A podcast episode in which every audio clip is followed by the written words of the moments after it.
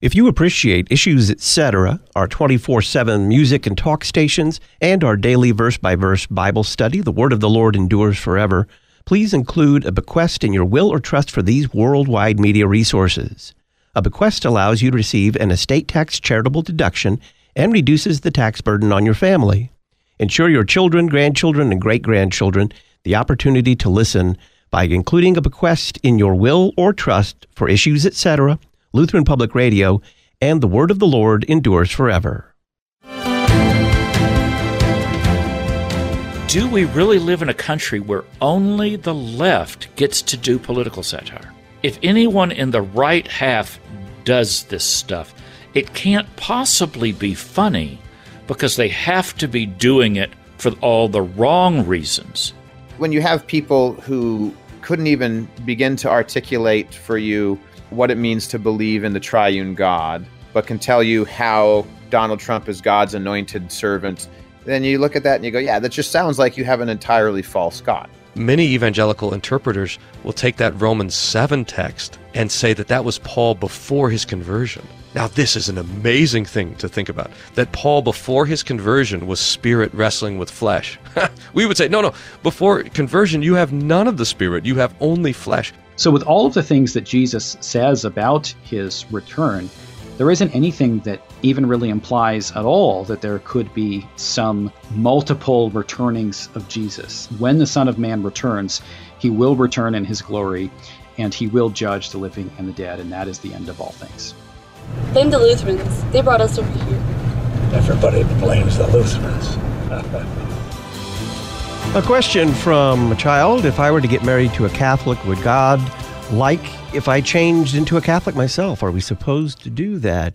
Many of my classmates say that their parents told them they are mistakes. What does God think of that? And do furries have rights? What's a furry? Welcome back to Issues Etc., coming to you from the studios of Lutheran Public Radio in Collinsville, Illinois. I'm Todd Wilken. Thanks for tuning us in. It's time for part 20 of our series, Kids Have Questions. Pastor Jonathan Conner joins us he is pastor of Zion Lutheran Church in Manning, Iowa. Jonathan, welcome back. Todd, it's great to be here. Thanks. Do furries have rights? What's a furry? And as to the child's question. Yeah, right away it's like, uh, did I even hear that question right? Furries? What are furries? Well, this very briefly, and this will be a very simplistic definition, but a furry is someone who self identifies as an animal it really is the next step in your whole LGBTQ plus. I suppose it would fall in the plus but it is taking the uh, expressive individualism to like the next extreme. But someone who identifies as an animal as a cat or a dog or something of that nature. And yes, although rare, there are people who are beginning to embrace this sort of self identity. So the question the child asks do furries have rights? Well, this brings up all kinds of interesting questions. So we're going to work through this. But I first want to uh, address my answer to the child, then we'll go a little bit deeper. Great question. Let's think through this. American citizens are afforded certain rights. What these are, as you know, is hotly contested. So instead of wading into the quagmire of the American conception of rights, let's talk about the creature's relationship with his creator. First, furry is not a designation God gives. Furry is a false identity. It is a false fantasy. It's a rebellion against the identity that God gives. God does not classify people as furries. He calls them male and female. Second, scripture does not describe creaturely rights. It describes creaturely responsibilities. In other words, scripture tells us what we owe our neighbor. Here's the way Paul puts it in Romans 13 Owe no one anything except to love each other. For the one who loves another has fulfilled the law. For the commandments, you shall not commit adultery, you shall not murder, you shall not steal, you shall not covet, and any other commandment are summed up in this word you shall love your neighbor as yourself. Love does no wrong to a neighbor. Therefore, love is the fulfilling of the law. So look at what Paul says. You owe your neighbor love. And notice this that doesn't mean affirming your neighbor's sin, it means honoring God's commandments in relation to your neighbor. So remember in class how we, we have described God's commandments as a moat of protection around people's lives? So God is saying, This castle is sacred. Don't mess with it. Here's what this means you owe your neighbor kindness and respect and truth and compassion. You don't owe him affirmation for his sin. This applies to people who identify as animals. We must honor God's commandments in relation to them. That's what we owe our neighbor. That's how we do what is right in relation to our neighbor. So notice the different way we as Christians approach this question. We don't start with the question of what the creature's rights are. We start with the question of what the Creator has said that we owe to our neighbor. We start by asking what the Creator has called right. Okay, that's where my answer ends. Now, I want to take a few minutes just to expand upon this. I know that rights talk is huge in America. And I'm not saying that there's there's not something to rights, and I'm fully aware of the way the Declaration of Independence speaks about rights. But I really want to come at this question biblically. Now, yes, Scripture does speak about rights. I mean, you can find the word R I G H T S in Scripture. You can search for it; it's there. But it, it's using it in a different way than the way it's commonly discussed in America. So, rights in Scripture seem to be more about what we owe our neighbors.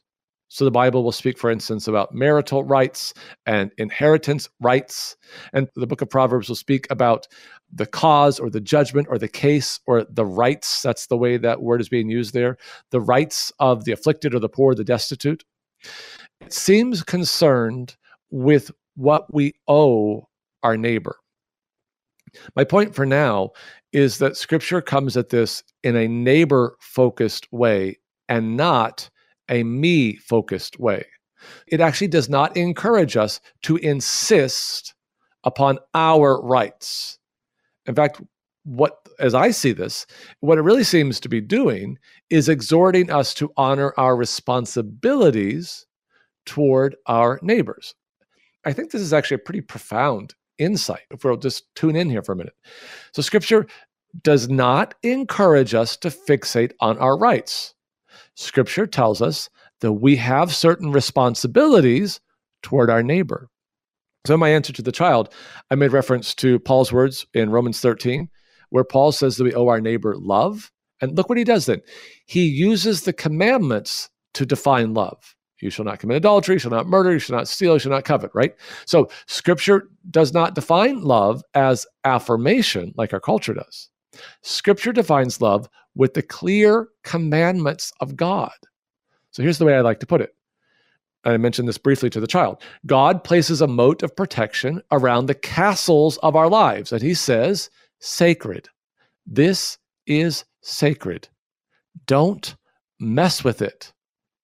So this is getting after the responsibility that we have toward our neighbor. We have the responsibility to protect his family, to protect his life, to protect his sexuality, his property, his reputation, and so on.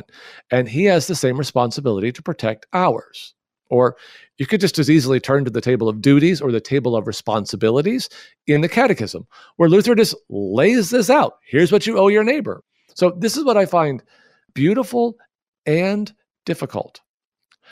By framing rights as responsibilities, Scripture is turning me outward toward my neighbor. Now, that is simultaneously beautiful and difficult. I have a responsibility to ensure that no one, if you will, storms his castle.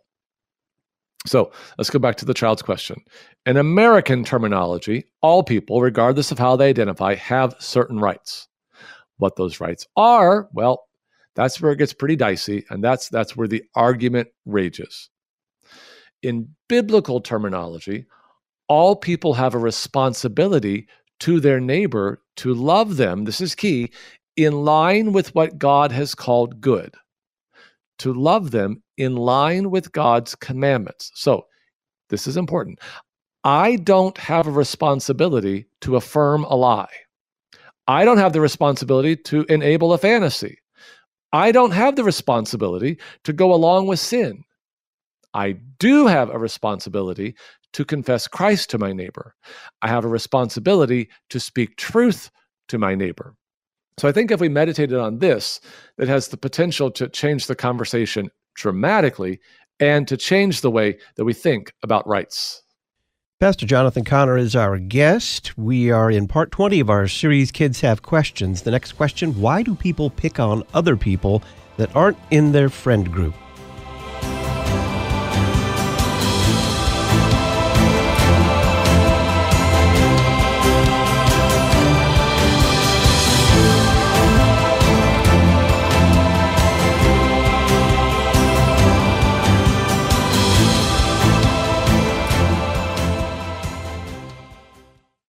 What does it mean to inwardly digest God's Word? Find out in Pastor Will Weedon's column in the latest Issues Etc. journal. We'll send it to you for free. Just click the red journal subscription button in the right hand column at issuesetc.org.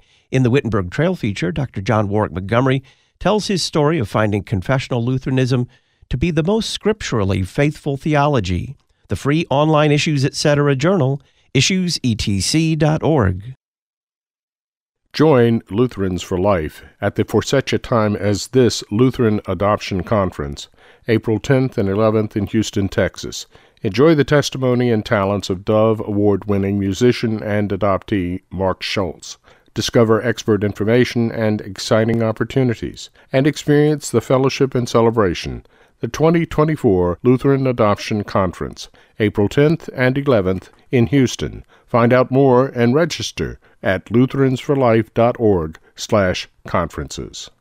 A mobile Lutheran Bible study. You're listening to Issues Etc.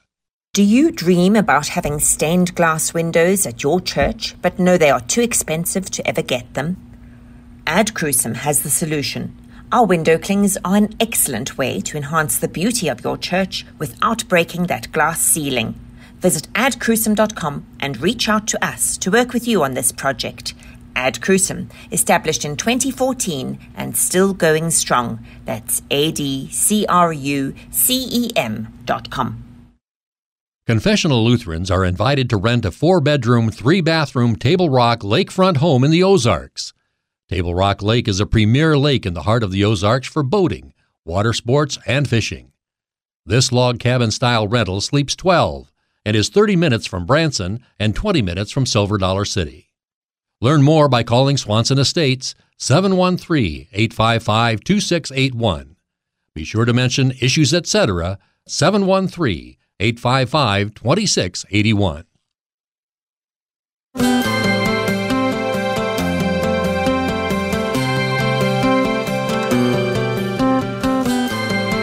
Welcome back to Issues Etc. I'm Todd Wilken. It's part 20 of our series, Kids Have Questions. Pastor Jonathan Conner is our guest. Jonathan, here's the next question. Why do people pick on other people that aren't in your friend group? It feels like if you aren't in the group, you will get picked on. I can't be in every friend group, but I don't want to be picked on. Yeah, I I hope listeners when they hear that question, um, I hope we realize. I mean, this in so many senses, this is every child, right? And this kid's question is, oh, it's not even not even a question even limited to school. I think even adults sometimes can feel this pressure. So, even though I'm going to answer the child, I think that the insights we offer here could be very helpful no matter what your age is. I think it's a very personal question. And again, before I even answer here, I, I want, again, our listeners to appreciate uh, what the beautiful thing about these learning journals is. All I'm asking kids to do at the end of class is tell me one thing they learned or one question they have.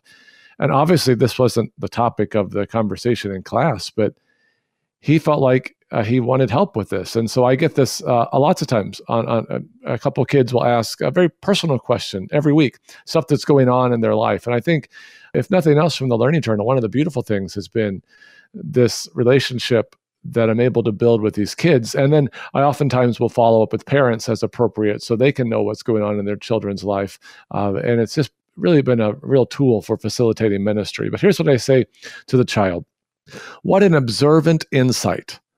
Let me start with something for you. Make sure you don't pick on anyone. Make sure your words are kind. Make sure your words aren't dirty or mean, and make sure your words show people that you care about them. Now, pause for a second. I happen to know the child who's asking this, and I know this is an area that he struggles with. So while he's asking a question from a very sincere place of he feels hurt, he's done a little bit of his hurting himself. He's gotten a few altercations at school, and and so that's why I'm starting by addressing him in this way because I know that there's a little bit more to the story. But going on now. Why do kids pick on kids who aren't in their friend group?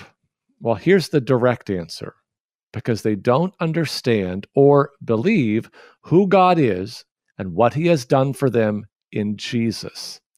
If they did, they wouldn't treat people like that, period. Further, they are very insecure. They are afraid of losing their position in their friend group. So, to keep their position, they make sure other people are kept out. And make sure you appreciate this. They are insecure in their identity. People who are secure in who they are, who know they are loved by God, who are accepted by God because of the work of Jesus Christ, aren't afraid of other people. Other people are going to be a threat to their status. They're a child of the King of the universe. Who cares what other people think? Further, if they know they're a child of a king, then they will be eager to tell other people about the love of their king and how they can be a part of his kingdom. So, what do you do? First, enjoy God's love for you in Jesus. Reflect daily on who God has made you, and then live as a child of the king. Nobody, no matter how mean they are, can take that away from you. So that's where my answer to the child ends. And again, I want to zero in on so when people hear this, this is a specific child with a specific story. He has his own, you know, issues going on, right? But this is not unique to this child. Okay, he he's describing what just about every child in school has experienced. You can call it kind of I'm going to make up a word, but the groupifying of kids.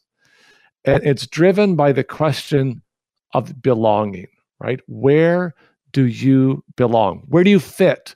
Where are your people? And anyone listening knows that's not limited to children. In fact, it seems to be very, uh, very much a human question. So I want to say a few things on this. One, I want to talk about what kids are experiencing and what's driving this this exclusive groupifying among many kids in school. Two, I want to talk just briefly about a modern ideology that is making this groupifying a whole lot worse. And three, I want to offer a biblical corrective on this. So let's talk about what's going on in the school. What's driving this uh, exclusive groupifying? So this mentality goes like this if you're with them, you can't be with us. Or if you're in that group, you aren't in the cool group, right? So what's driving that mentality? And I just want to say, you know, I remember many, many years ago when I was in school, I remember experiencing this. This was such a hard thing. I, I always felt like I was just outside that group. You know, I was allowed to enter occasionally, but I was never really a part of it. And I have to tell you, that's a horrible feeling. So, what's going on? Well, at least a couple things are going on. Number one, there's a deep immaturity and insecurity here. And on the one hand, should any of us, right, should we be surprised by this, right? I mean, I think it's uh, Jennifer Roback Morse who likes to say immaturity is rampant among the youth. I mean, she's doing that with her tongue in her cheek, but she's absolutely right. So, on the one hand, this shouldn't be surprising at all because, I mean, they are, by definition, youth, but there's actually more going on. There's also this deep insecurity there's a desperate search for identity going on, right? The who am I? Where do I fit? Where does my value come from? And everyone listening, these are huge questions. And if you really don't know the answers, if you're a kid and your parents have not provided the answers for you, so imagine what that does to you you can see what it does to a school, Or you can see what it does to kids. It's so painful. It's so divisive. It's so destabilizing. And here's the thing you know, parents who are listening, the church has the answers to these questions. I mean, profound, deep, grounding, stabilizing answers to these questions. And you heard what I, I, said to the child. He's a child of the King of the universe. He's baptized into Christ. He's an inheritor of the kingdom. He's loved by God. So think about this. When God looks at this child who's baptized into Christ, God smiles on him. What a marvelous thought, right? God is saying, You belong with me. So, for parents who are listening, I mean, don't you want your kids to know that in the core of their being? Now, look, in all likelihood, they're not going to pick this up on their own. So, you need to take them to church and you need to get them and you need to get you into Bible study. And you need to make sure they are told. You tell them, Bible study, Sunday school tells them over and over and over again that they are loved by God in Christ because because they are connected to Jesus, because they are baptized into Christ, and God smiles on them. I love the way Luther puts this in the Small Catechism in his explanation to the second article of the Apostles' Creed. Right? He talks about Christ redeeming us, and he says, That I may be his own. I hear that phrase. So maybe maybe parents you have this experience. I have this experience a lot. And you don't have to be a parent to have this experience, but there are just certain phrases in scripture, in the catechism, that just stick in my brain and they just live there. And that's I want them to live there. That's that's what I want. I want them to live there. But this phrase is one of them. That I may be his own. What a marvelous phrase. So parents, really, you got to get this into your kids because this is where they fit. They fit with Jesus, and there's a place for them in Christ's church. Now, I want to come back to this a minute, but for now, I want to point out how embracing this mindset can immunize your child against the groupification happening in school. Now, it won't mean that they're not going to get picked on or left out of certain groups. The only way for that to change is for more kids to hear and confess the gospel of Jesus Christ. I mentioned earlier, I remember experiencing this throughout school, but here was the difference. My parents took me to church, and I knew that I belonged to Jesus. I knew my people were at church youth and adults, not just youth. Youth. It's the beautiful thing about church. It's not just sticking us in certain a certain generation. It is giving us an intergenerational interaction. So I knew I belonged there, and I knew they loved me. So school wasn't always great, but I knew I had something bigger and better. Now, very briefly, I mentioned I uh, wanted to mention a modern ideology that is putting this groupification on steroids. I'm only going to mention it for now because you know, we don't have time to go spend a whole hour just on this one question. But it's the idea of intersectionality. I mean, the whole premise like the entire telos of this ideology is to groupify people, to divide people into right oppressor and oppressed, to victimizers and victim. Like you are going to be in one of those groups. So if you have a certain skin color, you get put in this group over here. If you have a certain gender identity, you get put in this group over here. If you have a certain sexual orientation, you get put in this group over here. Now, if you're in this group over here, you're in the good group. And if you're in that group over there, well, you are in the bad group. Bad, bad, bad. So you are the cause of all of society's problems. You need to be disenfranchised, silenced, and you need to be made to feel very guilty. And forgiveness, forget about it. It is never available to you. It's just a lifetime of penance.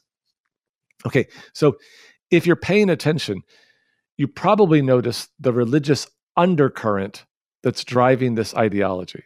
See, it's obsessed with guilt and innocence, never forgiveness, always penance. That reminds me of C.S. Lewis's famous line in The Lion, the Witch, and the Wardrobe, right? Always winter, never Christmas. So, well, with intersectionality, it's always penance, never forgiveness.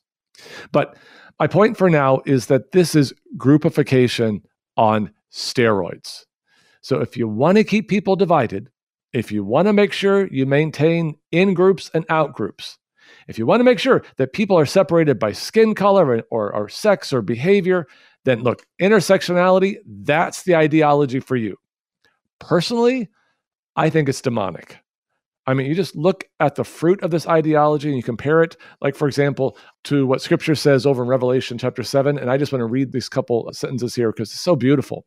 Revelation 7 After this, I looked, and behold, a great multitude that no one could number from every nation, from all tribes and peoples and languages, standing before the throne and before the Lamb, clothed in white robes, with palm branches in their hands, and crying out with a loud voice. Salvation belongs to our God who sits on the throne and to the Lamb. And all the angels were standing around the throne and around the elders and the four living creatures. And they fell on their faces before the throne and worshiped God, saying, Amen. Blessing and glory and wisdom and thanksgiving and honor and power and might be to our God forever and ever. Amen. That's such a marvelous image, right? You have this kaleidoscope of culture united in praise to Jesus. I mean, a multitude from every nation, tribe, people, language are standing together. Together. That's the key here. There's no in group, there's no out group, there's no good group or bad group. This is not intersectionality. Maybe we could call this interconnectionality, connected to and in Christ. So that's the message that we need to get to and into our kids. That's the message we need to get into our schools, into our communities, into our culture. And it starts by parents getting their kids into the church and getting their families into the Word. Pastor Jonathan Conner is our guest. He's pastor of Zion Lutheran Church in Manning, Iowa. It's part 20 of our series, Kids Have Questions. On the other side, if I get married to a Catholic, would God like it if I changed into a Catholic myself?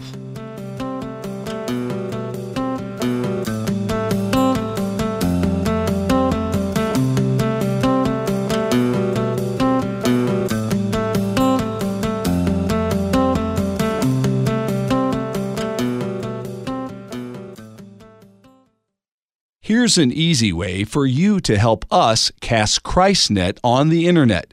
Subscribe, rate, and review the Issues Etc. podcast with your podcast provider. Type Issues Etc. in your podcast provider, hit the subscription button, and leave us a five star review. This will make it easier for other podcast listeners to find Issues Etc. Help us reach more listeners in 2024. Subscribe, rate, and review Issues Etc. today. A blind sinner is carried to baptism administered by a pastor. Morning Chapel from Kramer Chapel. Live weekday mornings at 9 Central, 10 Eastern, 8 Mountain, and 7 Pacific at issuesetc.org. That was the Epiphany event where our eyes were opened to see the amazing grace of God in the very face of Jesus are you on the road to paradise in the southern Puget Sound area of western Washington, but looking for a traditional, liturgical Lutheran congregation in classical Lutheran elementary school? Parkland Lutheran Church and School in Tacoma, a member of the Evangelical Lutheran Synod, is the place to find our Savior's Rest on Sunday mornings and Monday evenings.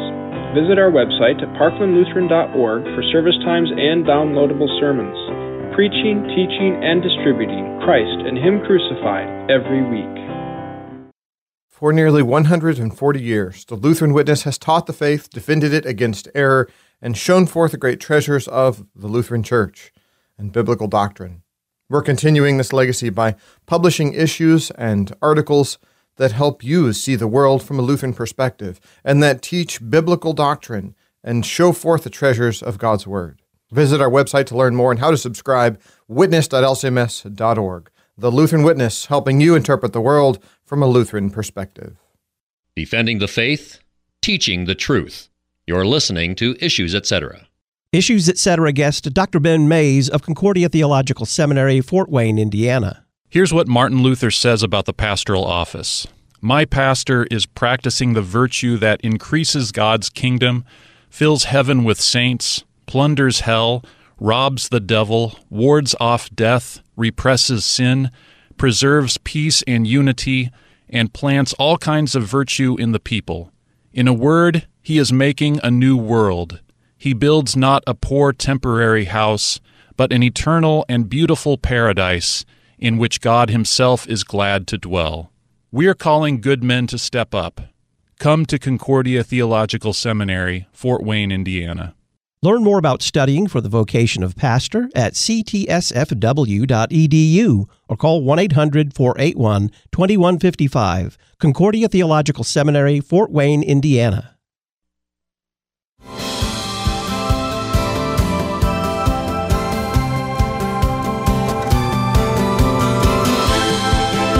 The book of Isaiah in the Old Testament is often called the Gospel of the Old Testament.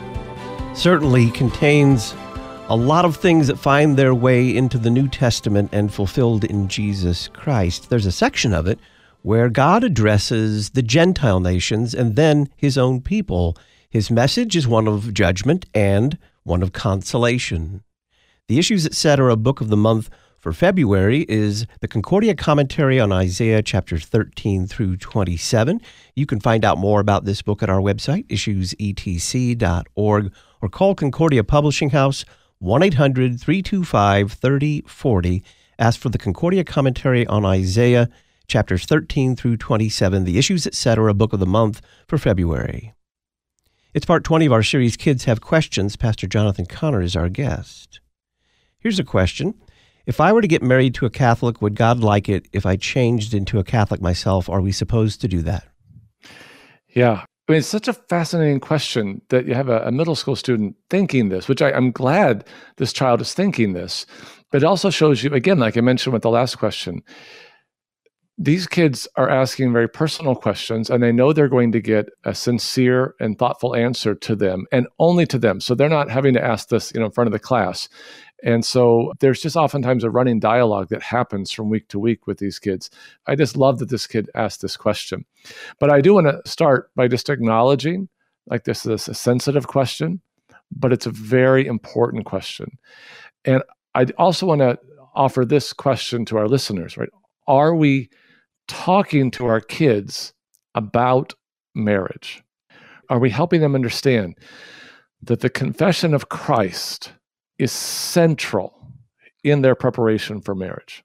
I just led a group of high schoolers here at Zion through a session I put together called Marriage 101 Getting Ready to Be Ready. And we talked about what to look for in a spouse and what red flags to watch for. And surely the confession of Christ must be the centerpiece of this conversation. So I think this child's question is an outstanding question.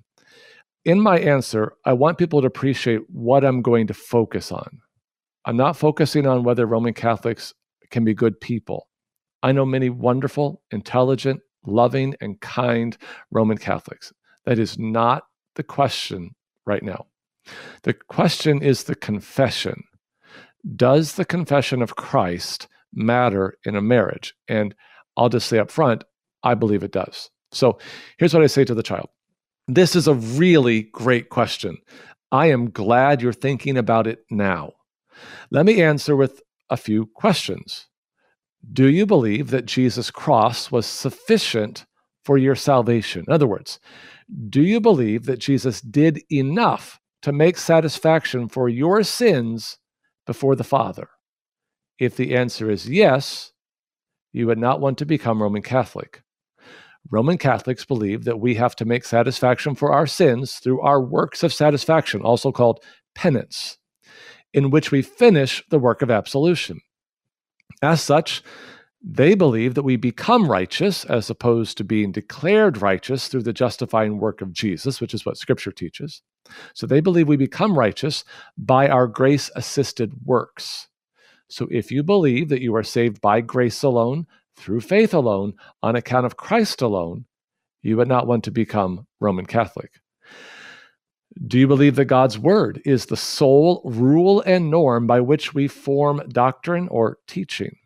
If so, you would not want to become Roman Catholic because they believe the Bible and the oral tradition handed down basically through the popes should be regarded with pretty much equal weight. If you become Roman Catholic, you would need to know going in that you would be giving up the full confidence of salvation in the justifying work of Jesus. You would be giving up salvation by grace alone.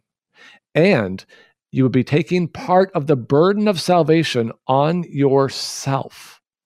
Is that something you want? So the question you need to ask is Do I want to marry someone who disagrees with the heart of Scripture's teaching on salvation? Do I want to give up grace and confidence in Christ and take on the burden of grace assisted works? So, if you want to know what I would say, I would say no. Don't marry a Roman Catholic. They may be wonderful and loving people, but they lack grace and confidence in Christ alone. That's too much to give up.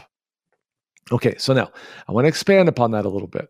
I want to read something to our listeners that I think is relevant to our conversation. So I'm going to read something out of the canons and decrees of the Council of Trent. Okay, so if those of you listening may not know what that is, this document comes out of obviously the Council of Trent from the, the, the mid 1500s. All right, this is the Roman Catholic Church's response to the Lutheran Reformation. So this document lays out Roman Catholic teaching on a whole host of things. We're only concerned about one right now, and that's justification. But before I get to that document, I want to reiterate that as Lutherans, we confess that we are saved by grace alone, through faith alone, on account of Christ alone. And I just want to read the paragraph out of the Augsburg Confession, Article 4, which explains it, because I think it's so important for us to have that grounding first. And the beautiful thing about this paragraph, it, it's brief, it's simple, it's right to the point. So here's what it says in the Article 4 of Augsburg Confession It is taught that we cannot obtain forgiveness of sin and righteousness before God through our merit, work, or satisfactions, but that we receive forgiveness of sin and become righteous before God out of grace for Christ's sake through faith when we believe that Christ has suffered for us and that for his sake our sin is forgiven and righteousness and eternal life are given to us. For God will regard and reckon this faith as righteousness in his sight, as St. Paul says in Romans chapter 3 and 4. Okay, end quote there. Okay, so the Roman Catholic Church strongly objected to this. And then the Lutherans penned the apology of the Augsburg Confession. That's the defense of the Augsburg Confession, where this article on justification explodes into hundreds of paragraphs, basically a book in and of itself. And then Rome calls Trent and they double down on their rejection of this article. All right, so back to the canons and decrees of the Council of Trent.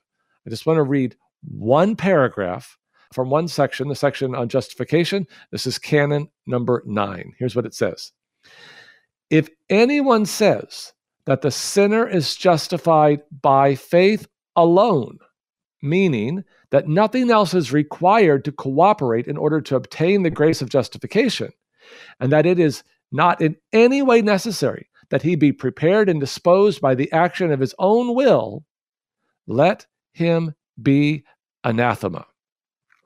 Okay, end quote. Now let me translate this. Let Lutherans be damned. That's Roman Catholic doctrine. I'm not trying to be inflammatory. I'm just reading the book. I could read several more similar paragraphs very, very close to what I just read. That's what Rome confesses.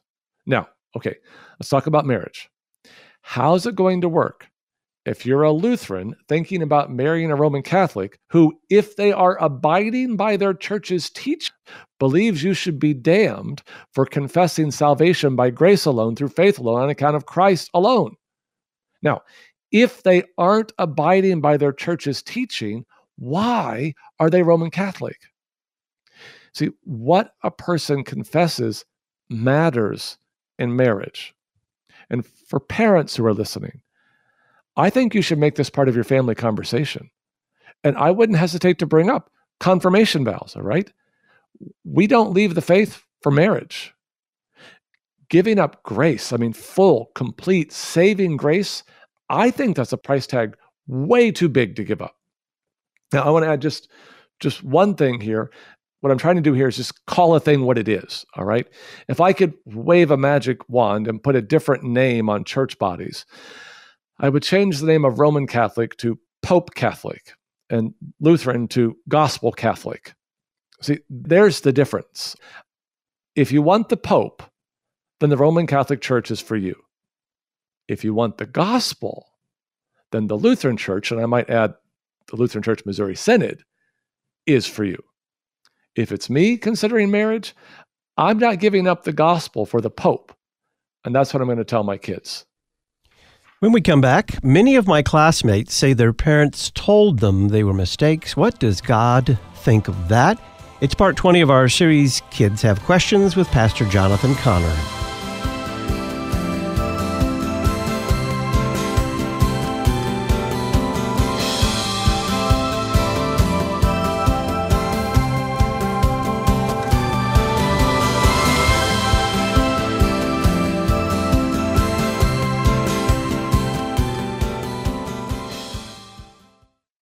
How did God address the Gentile nations through the prophet Isaiah?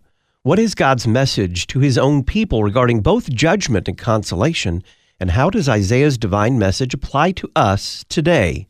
Find out in the new Concordia commentary on Isaiah, chapters 13 through 27. Learn more at issuesetc.org or by calling Concordia Publishing House 1 800 325 3040 the Issues Etc. Book of the Month for February, the Concordia Commentary on Isaiah 13 through 27. Memoria Press's award winning Latin programs have successfully taught hundreds of thousands of students across the world. Their easy to use, step by step Latin curriculum provides students with an academic vocabulary, a mastery of English grammar, and strong critical thinking skills. If you're interested in learning more, visit them at memoriapress.com and use the coupon code LPR24 at checkout. Memoria Press, saving Western civilization one student at a time. We're supported by listeners like you. You're listening to Issues Etc. Not everyone is comfortable with new technology. Dial A Podcast gives all generations of your congregation an easy way to hear your sermons, or even devotionals and Bible studies. Once you've completed a simple one time setup, we take care of the rest. All your congregants have to do is dial the number from any phone to listen to your latest podcast, all at no additional cost to them. Dial A Podcast. Extend the reach of your sermons. Get started at dialapodcast.com now. The Evangelical Lutheran Church holds that it is God who raises up men to serve his holy bride through his office of the holy ministry. At Concordia University Chicago, we prepare men to take the first step on the path by which God leads them to his pastoral office. Are you ready to take the step? I'm Dr. James Ambrose Lee, Chair of the Division of Theology at Concordia University Chicago. Learn more about the pre seminary program at CUC by visiting cuchicago.edu cuchicago.edu.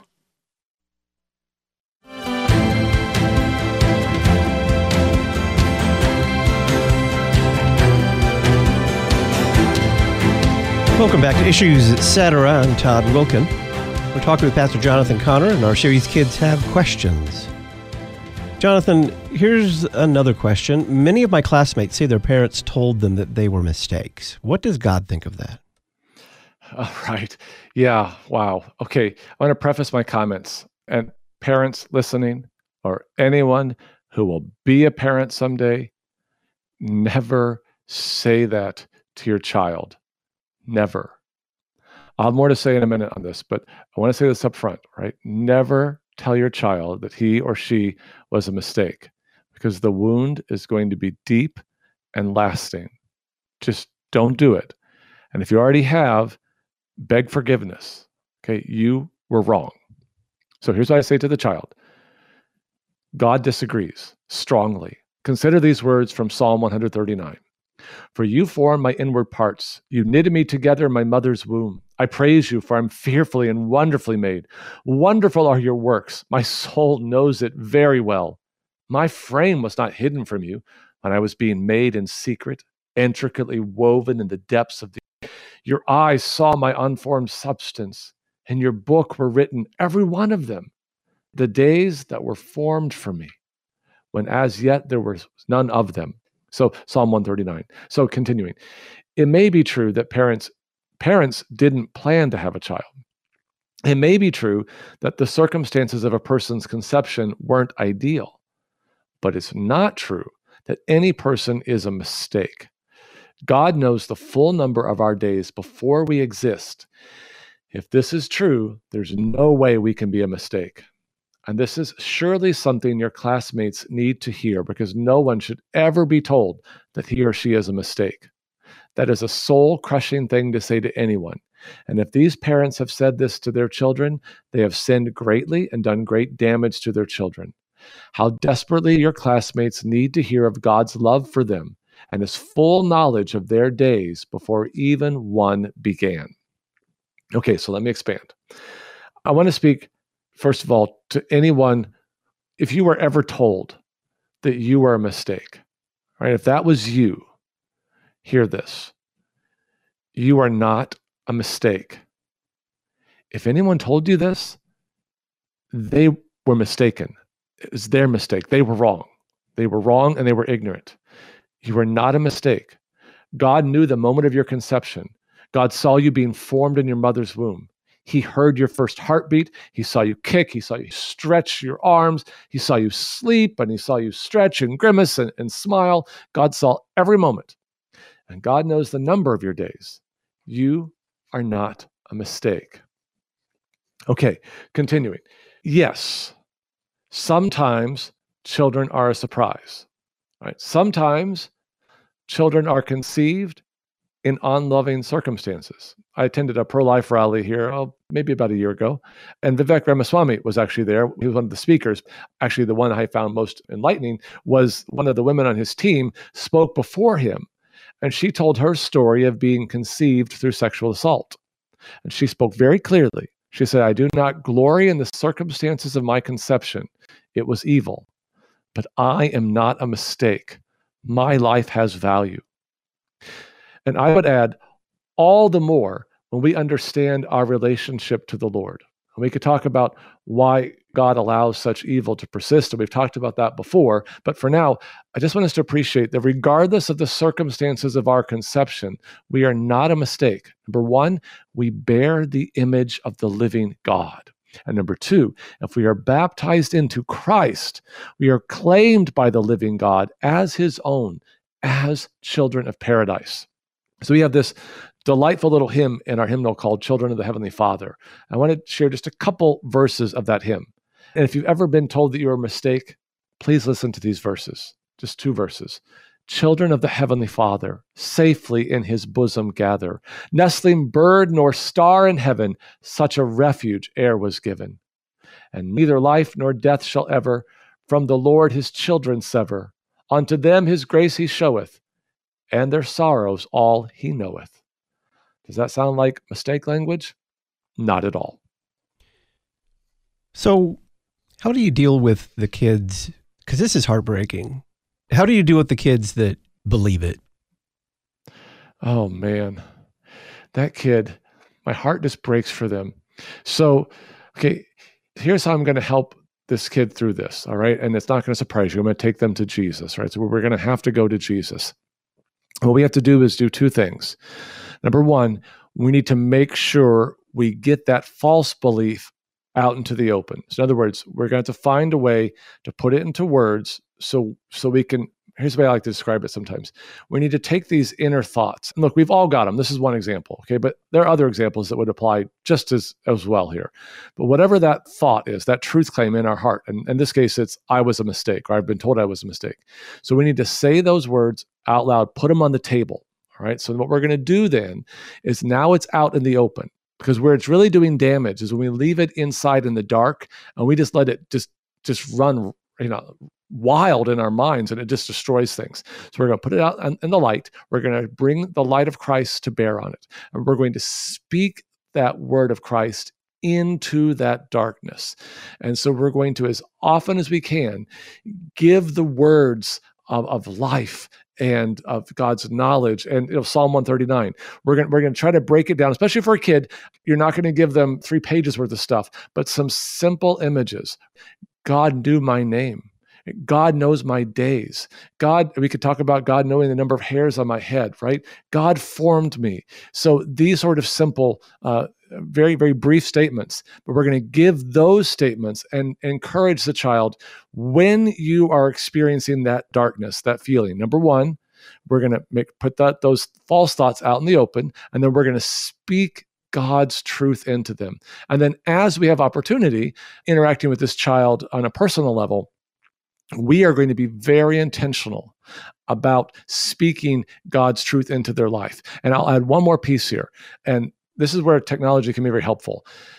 When I'm aware of an individual or a family or something who has some significant event in their life that I know in three months the rest of the world's going to forget about, they're just going to go on. I put reminders on my phone for certain intervals, whether it's six months, whether it's a year, whatever. And so it's going to pop up. And so if I have a kid like this who is having this struggle, I'm going to put it in a month down the road to make sure I tell this kid, hey, you know, and then I'll say, God knew your name. God knows the number of hairs. So I'm going to be reminding myself that I need to be speaking this truth into this child's life as often as I can. So, adults out there, if you got kids in your world who have this sort of darkness, set a reminder on your phone. You have got to remember because they need to have this truth spoken in and this light of Christ shined into their heart continuously. Because, like you said, Todd, this is so utterly heartbreaking and it brings such a deep darkness into a child's life that can last their whole life. So, all we have is the tools of Christ, but this is enough to bring the light of Christ to bear in that darkness.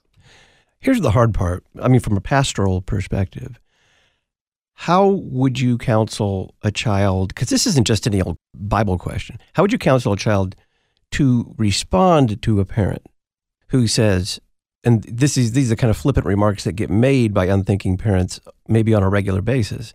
How would you uh, counsel a child to respond to that that notion? Oh yeah, I like first of all to get a hold of the parents, but uh, but uh, if I don't have access to the parent with the child, I think what I would do, because we have a couple things to keep in mind here. We don't want to give a child a comeback where we're now just starting an argument or we're disrespecting parents. We're not going to give them ammunition to fire at their parents. But we can give them these very simple truths out of God's word. If parents say, You are a mistake, I think the child can say, and you can give them these words I may not have been planned, but God tells me I'm not a mistake. I mean, those sorts of very simple statements. And th- then that counsels the child look, the goal here is not to argue with your parents. It may be simply that simple response, and that's the end of it. Because I think at that point, because the child's greatly disadvantaged when it comes to that relationship. I mean, the parent holds if any parent saying that to their child, they're abusing their authority and they're they're basically using power sinfully over their child. So you know right away that the situation is not going to be ideal for the child. So we're not going to try to put a child in a situation where it's like, well, now you, they say this, you say this, they say this, you say this. There's nothing's going to come from that. But if we just give them something very simple, like I wasn't a surprise to God. God says I'm not a mistake. God knows something very simple and then it's done but at least then they're able to say it out loud the truth out loud and maybe maybe it puts that in like Greg Koch likes to talk about putting the stone or the pebble in someone's shoe. It may be that these kids have to put it in their parent's shoe because now the parent has to walk around with that statement I have contradicted God. I think that's where I'd start. But obviously, from there, it's going to depend upon the situation. But that's where I would start. I try to give a kid a simple tool to offer as a re- not necessarily a rebuttal, but the point here is a simple tool to speak truth, to confess truth, because really that's what we're after in the totality of life is to confess Christ in all circumstances. So really that's what I'm driving after here is to say, here, child, I'm going to give you a tool to help you confess Christ in the face of a patently false claim. With only a minute here, this should serve as a that you actually had a kid write this in their journal. This should serve as a warning to Christian parents to be very careful with their language to their children. About a minute for your thoughts. Oh, yes. I have heard this more times than I would like to acknowledge. We're so uncareful with our words. And parents, your kids want to know that you love them. I mean, the thing that they live for most is know they have your approval. They've done something worthwhile in their life, and to know that you have noticed them. That's the most important thing in the world. I mean, I know, look, kids are kids. They may not always seem like that, but truly, when you get into their heart, that's what they want. So, parents, please pay attention to your words.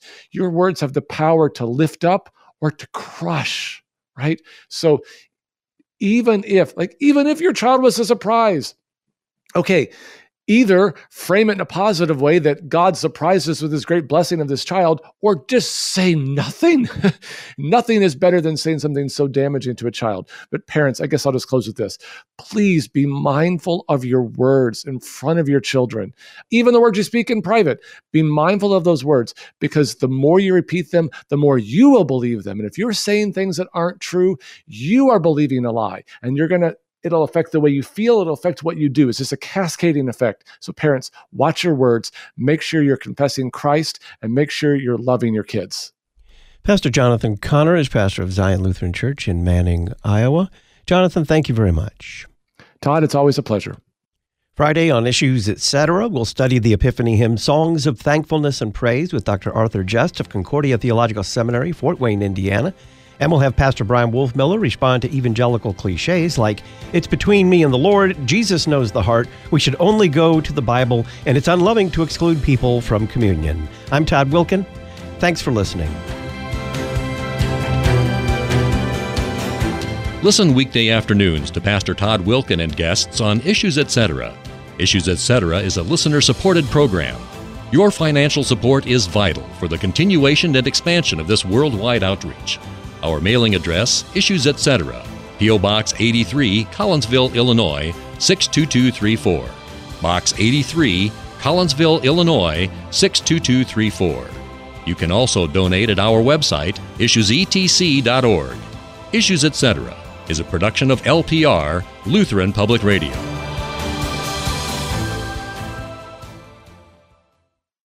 Metro East Lutheran High School in Edwardsville, Illinois, invites you to an open house from 1 to 3 on Sunday afternoon, February 4th.